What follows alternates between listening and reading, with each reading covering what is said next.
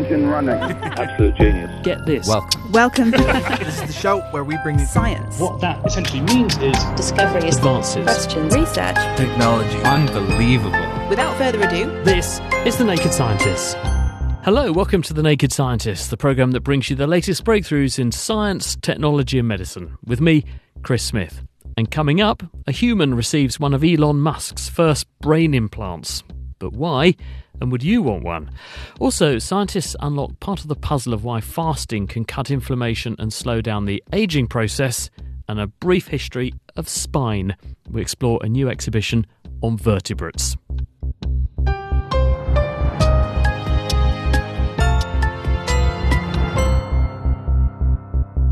First this week, the billionaire funder of the company Neuralink, Elon Musk, has claimed that the first human has received an implant from the brain chip startup and is recovering well.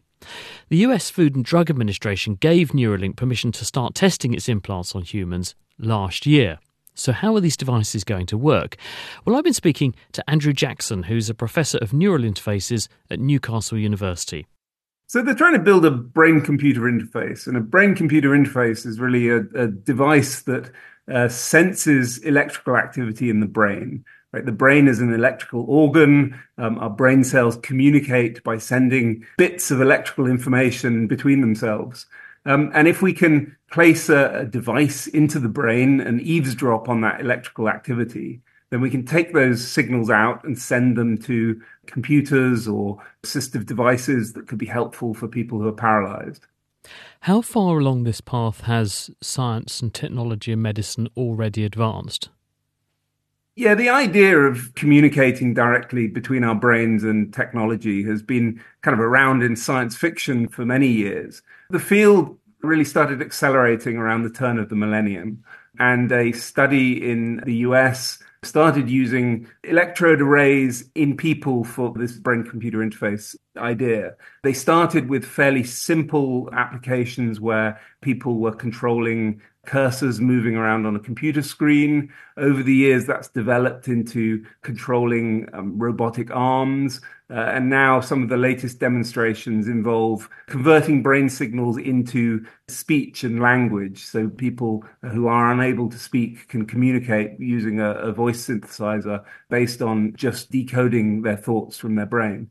It's worth pointing out that the accuracy of this process, the performance of these brain computer interfaces, still has some way to go to, to match our natural ability to uh, move our hand or speak. The performance is slow, but as the algorithms for decoding brain activity improve, um, and as the technology for recording um, these electrical signals from more and more brain cells improves, there's significant promise that these devices could be useful for helping people who have um, disabilities. And practically speaking, what's involved in doing this? When we're listening to the electrical activity of different bits of the nervous system, that is just spikes of electricity. So, how is that turned into something that means something to a computer and then ultimately into the action that you want to do? So that's a process called decoding. And the easiest way to think about it, it's a little bit like counting votes in an election. So the first thing you have to do is to ask the user of the device to um, imagine making, say, two different movements, a movement to the left and a movement to the right. Different brain cells will have preferred directions. So some brain cells will be much more active when, when I imagine a movement to the right, and some brain cells will be much more active when I make a movement to the left. And so by counting up the votes in a way that each uh, brain cell is making for its preferred direction, you can infer that the population as a whole was involved in imagining a movement to the left or to the right. As you get more complicated, decoding movements in three dimensions or trying to decode language, this process obviously gets more difficult. And I think it's one of the main limitations at the moment of the field is that in order to use these devices, the user first has to go through this process of training the algorithm to recognize what patterns of brain activity are associated with the different instructions or ideas that the interface is, is trying to decode. There's a sort of interesting question in here, which is, you know, how similar is your brain to my brain? When when you think of a cat, does the same kind of pattern of activity occur in your brain as, as in mine when I think of a cat? And I think these are going to be some of the kind of fundamental questions that the field is going to come up against is is can we kind of extend this this concept to decoding much more complicated ideas from from brains? Or, or, are we always going to be limited to these relatively simple applications where it's you know moving a cursor around on a screen or something like that? Everything we've discussed so far has been very much a one-way street taking information out of the brain. Is there ultimate aspiration that we can put information in in some way or send signals back? And what would be the application or the purpose of doing something like that? Well, we're already doing that to some extent with devices like cochlear implants used by some people who are deaf. And their information about sound is being uh, electrically transmitted into the auditory nerve and, and sent to the brain and is perceived as sound. And you can think of perhaps doing something similar with um, with, with blindness, where we may be able to send um, information into uh, the retina or potentially the visual cortex in the brain um, that could be perceived by the brain as visual information. Certainly, these applications are starting to be explored. Um, there's also kind of potentially more interesting stuff in future we may be able to do by interfacing in sort of both directions with with circuitry within the brain that is supporting some of the more complex cognitive functions that our brain does. So people speculate as whether we could improve people's memory, say, by sensing signals from memory circuits, but also putting information into those memory circuits. I think the problem is that as we get towards those kind of applications, we know um, relatively less about how the brain is doing it already. And therefore, it becomes more difficult to see how using these kind of technologies um, anytime soon will be able to improve these, these more cognitive functions. Are you looking forward to being a cyborg one day? I'm always kind of interested in, in these technologies. I think that what we'll really be seeing over the coming years and decades as these technologies become more sophisticated is we can really start to get at some of the really interesting scientific potentials of what we can do with a direct interface between the brain and technology. And so I'm hoping that the uh, applications will become more than just uh, moving cursors around on a computer screen, but I'm, I'm kind of fascinated to see how the field develops. Andrew Jackson from the University of Newcastle. Now, most of us will have noticed that artificial lights at night seem to attract insects like bees around a honeypot, if that's the right analogy. But we didn't know why this happens, though, other than perhaps to speculate that the insects might be mistaking streetlights for the sun and trying to navigate by them. But now, with the help of some extremely fast photography, Sam Fabian, who's at Imperial College London, thinks he's got to the bottom of it. So, the question that was really interesting us is why, when you put a light out at night, do you get insects showing up? And it's something that I think pretty much every human being on Earth has seen. And the trouble was that a lot of the explanations and a lot of the kind of discussion around it just didn't seem to match our understanding of how insects operate. And they just didn't seem quite satisfying. So we thought, well, what's the data? And it actually turned out there wasn't that much data about the way in which insects were flying around lights at night. And you're right about the sort of ubiquity of this because I think I've I've certainly read references back in I think Greek mythology where people are referring to insects being drawn like a moth to a flame. What people speculated might be going on? There are quite a few theories. So a few of them were things like insects are inherently attracted to heat. We actually now know that's not really true, or at least that's not the effect that's causing this, because you can stick an LED light out that chucks out a far less thermal radiation, and yet you still get lots and lots of insects showing up. So there are other theories that it was something to do with trying to escape to where they saw bright spots because they thought it was like looking through a, the trees at a patch of light and they were heading for that. But actually, when we look at the trajectories that insects do, they don't tend to fly around in direct lines straight towards the light. In fact, they seem these kind of weird, circuitous, roundabout paths that lead them in towards the light. How did you test it then? Did you set up a bonfire or bright lights? What was the experimental setup? And how did you actually see in an objective way what the insects are really doing? The way that we, we approach just that first question is is it this compass cue, which we eventually ruled out? And one way in which we approached this was that if you're using something as a sort of landmark reference and you're keeping it at a certain a certain region, you should want it to either be on the right or the left of your body, most likely. well, if we turn that light off and we turn a new light on at exactly the same time, you should, after a little bit of confusion in the middle, start circling this other light in the same direction because you should always want the light to stay on your left. But actually, when I sat there and toggling these lights, we found that they would actually change which direction they were circling around the light. They'd change having the light on their left or having the light on their right. And they didn't seem to care which side it was on, which really argues against this kind of compass cue. And the lights in this instance were UV LED bulbs. And we would hang these around and we could see the way in which the insects would fly around it. And then we'd record these with high speed cameras. So these are things that are able to take pictures at 500 to 1,000 frames per second. And when you did that, did anything emerge from these pictures that enabled you to explain why the insects appear to have a bad sense of direction that they, they flip when you flick the lights on and off? What are they actually doing? They're clearly not worried about right and left, or they would have done exactly as you suggest and, and circled in one direction. So, what are they doing? I think it really clicked when I had this beautiful large yellow underwing moth and it was sat on my hand and I got it to take off.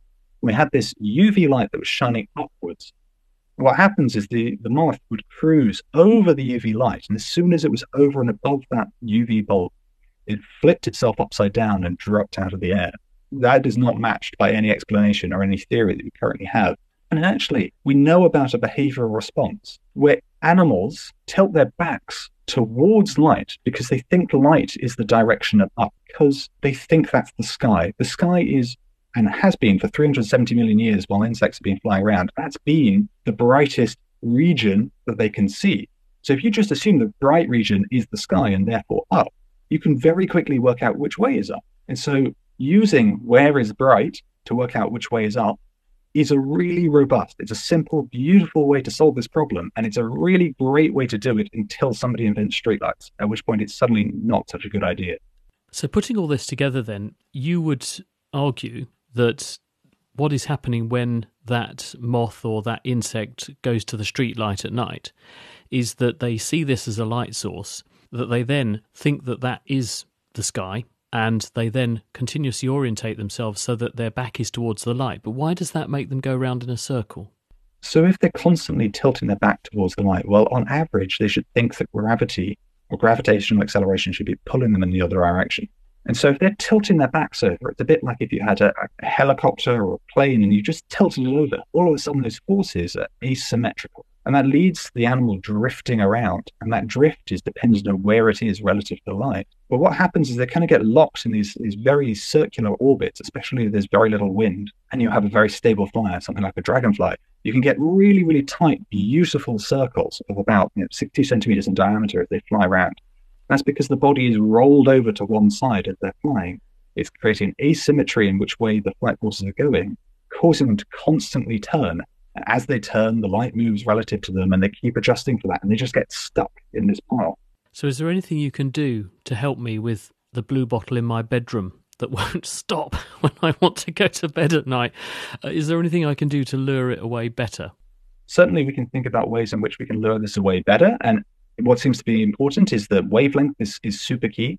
So, wavelength is really just the color of the light. And that, that's important because we find that things like UV are very, very important and they work on lots and lots of different insects. But we also about, think about this in the, the other way. How do we have lights at night that don't influence insects? Because for those of us that love bugs and those of us that don't, we should care about them and we should want to not influence their behavior.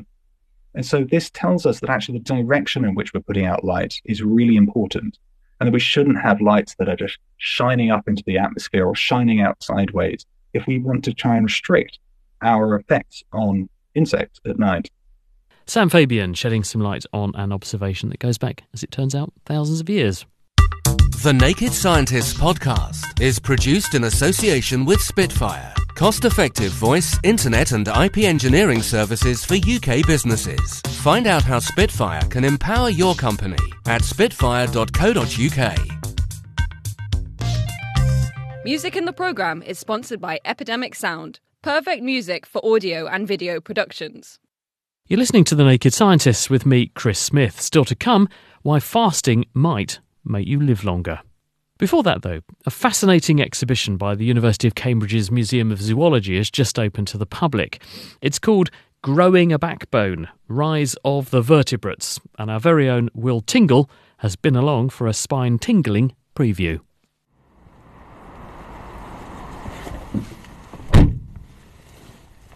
My gym teacher always told me to grow a spine, so today I'm taking his advice and heading down to Cambridge University's Zoology Museum to meet the man who can tell me all about the virtues of growing a backbone. I'm Jason Head. I am the curator of vertebrate paleontology in the University Museum of Zoology at the University of Cambridge, and I'm the professor of vertebrate evolution and ecology in the Department of Zoology at Cambridge. Do we know roughly when the first vertebrate may have come about and what it might have looked like? So, the oldest fossil vertebrates uh, tell us that the, the group originates at least by what we would call the early to middle Cambrian. Um, and this is going to be somewhere around 520, 530 million years ago.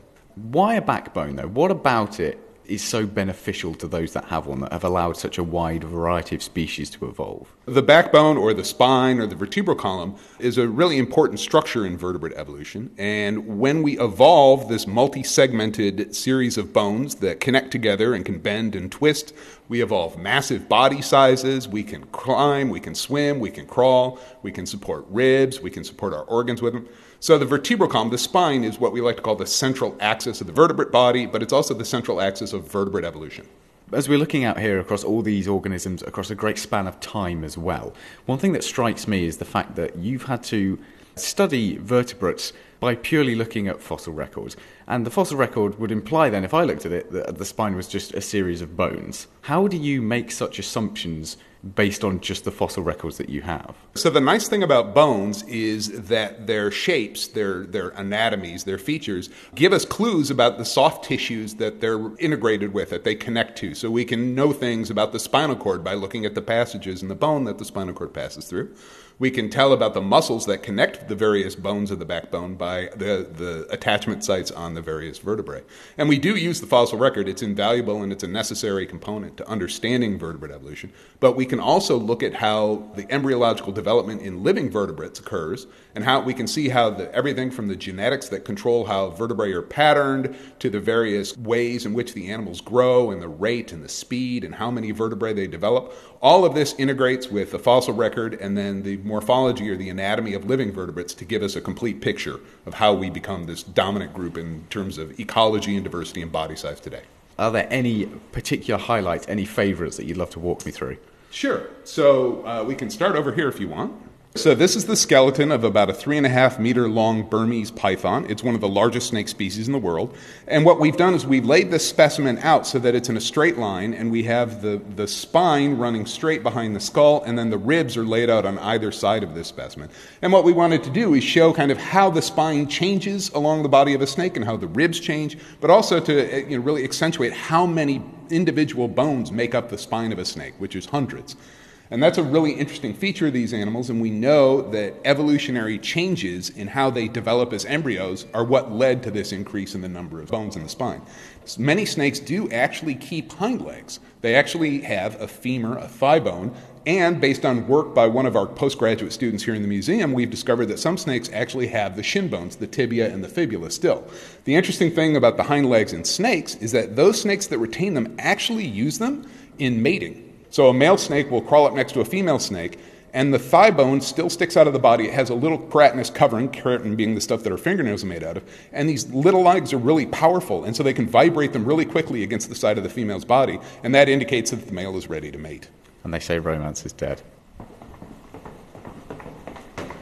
This final one, I think I recognize this, but I'm going to be very embarrassed if I get this wrong. This looks awfully like a skull of my own. Yeah, so this is a human skull, and we have it in a case with the skull of a crocodile, and we have it with some birds and a sheep and a snake. Um, and these skulls are actually uh, built and arranged on a particular type of armature where the skulls are what we call exploded. So all the bones are close to each other and sort of in position, but they're all on separate rods so you can see how they fit together. And this was actually a Victorian teaching tool and what we've done is we've used these specimens to illustrate a point about the evolution of special features of vertebrates, specifically how vertebrates evolve a face. And if you grab the top of your head with one hand and grab your face with the other hand, um, you're going to be holding two different types of tissue, two different types of bone that actually don't have exactly the same evolutionary history. Our face is composed of bone that is derived from a special cell type called neural crest. And neural crest is a unique feature of vertebrates. It forms parts of the connective tissues of our sensory systems that link them to the brain, but it also forms the bones of our face and the bones of our collarbones. So all your the senses in your face and their supports in the, the bones of the skull are all derived from this unique feature called neural crest. And so what we've done is by having these exploded skulls, we've not only been able to use a Victorian teaching tool, we've been able to use it to show a new discovery and development that is really kind of a 20, mid 20th century innovation. Thank you so much for showing me around this. It's absolutely fascinating, and we, I feel like we only touched the surface of what's available at this exhibit. We've talked about, you know, backbones and we've talked about jaws, but what else is there for people to enjoy if they come along? One of the exhibits we also have is an exhibit that talks about the origin of vertebrates moving from water to land, and this was pioneering work done by my predecessor in the museum, Professor Jenny Clack. Anyone who wants to come to the museum and discover how we went from fishes in the water to tetrapods on land and how we went from fins to limbs can come on up and see those specimens and you can hear about that research. I will be there day one, first in the queue. Fantastic. Will Tingle at the Museum of Zoology in Cambridge. Growing a Backbone, The Rise of the Vertebrates runs until the 15th of September 2024, and admission to the exhibition and the museum is free. So if you're in the environs, do drop in. Now, we learned this week that the UK Prime Minister Rishi Sunak undertakes a fast at the start of every single week when he consumes only water, tea, or black coffee, starting at 5 pm on a Sunday through until 5 am on Tuesday. But could this enforced 36 hours of what most of us would regard as hell have health benefits? Cambridge University immunologist Claire Bryant has published a paper this week that suggests Rishi Sunak might be onto something. Fasting, she's found, drives down levels of inflammation in the body by pushing up the concentration of a chemical called arachidonic acid. This, she's found, blocks an inflammatory pathway that can be linked to a whole host of diseases and an accelerated aging process.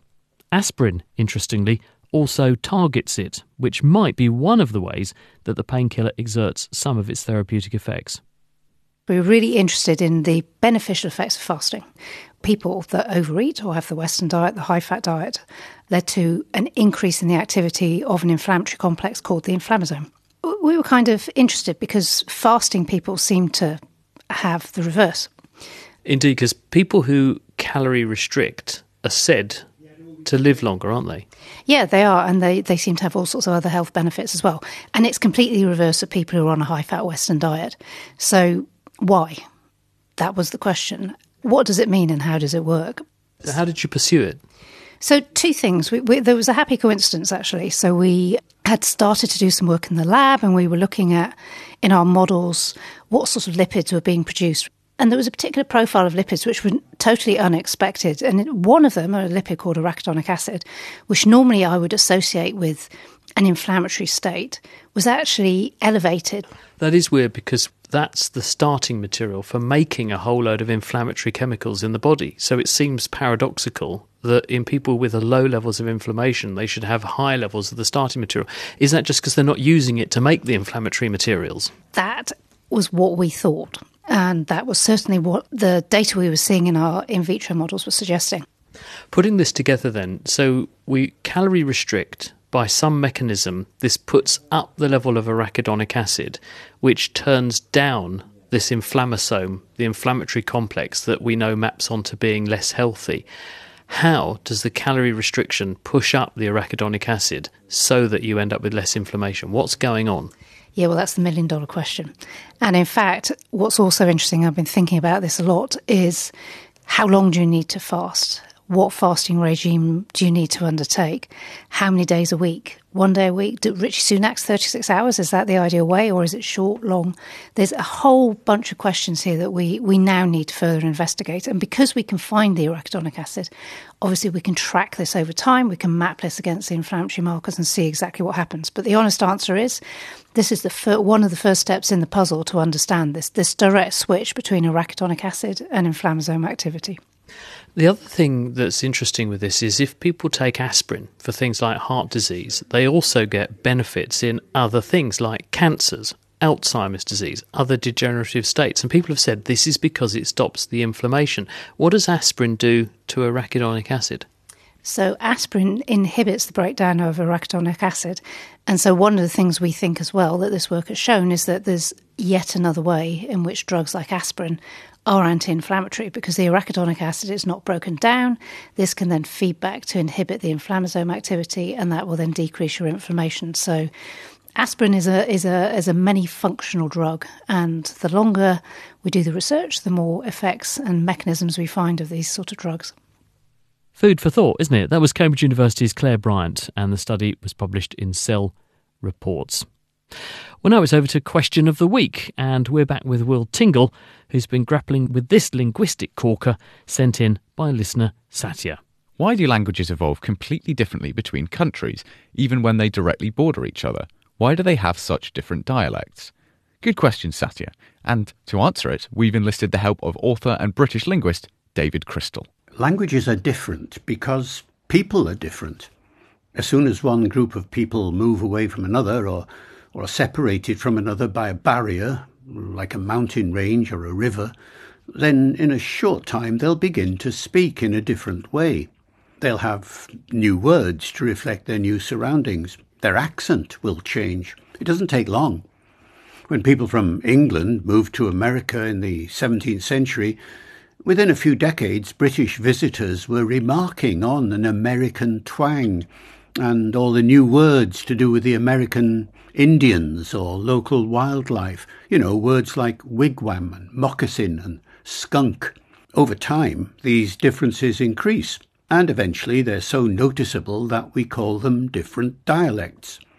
But at least with dialects, the people understand each other. Over hundreds and maybe thousands of years, the differences become so great that the speakers no longer understand each other, and then we call them different languages. It's all a matter of identity. A community can show its identity in all kinds of ways, such as how they dress, but speech is the easiest way to show that you belong to a particular community. And today there are over 6,000 languages in the world. And within that 6,000, there are an, an uncountable number of dialects. Remember, each community is proud of its language or dialect. And we should all be proud of this diversity. Each language is a unique vision of the world and of what it means to be human. The bad news is that there's a language disappearing in the world every three months or so. The good news is that organisations like the Foundation for Endangered Languages in the UK are trying to do something about it. There you have it. Thank you very much to Satya for the question and to David Crystal for the answer. Next week, we're answering this question sent in from listener Ian. He asks Has anyone ever wondered when or why humans started needing sex education? Were we just copying until cities were created and we lived in isolated rooms? How did we survive through the transition from instinct to learning? An excellent question. And if you have a question or think you know the answer to this one, do drop us a line at 5livescience at bbc.co.uk. Thanks to Will Tingle there. And that's all we have time for this week, but do drop in on Tuesday when we're going to be looking at the arguments both for and against legalising assisted dying here in the UK.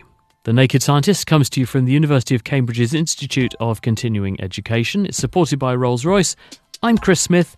Thank you for listening, and from all of us here at The Naked Scientists, until next time, goodbye.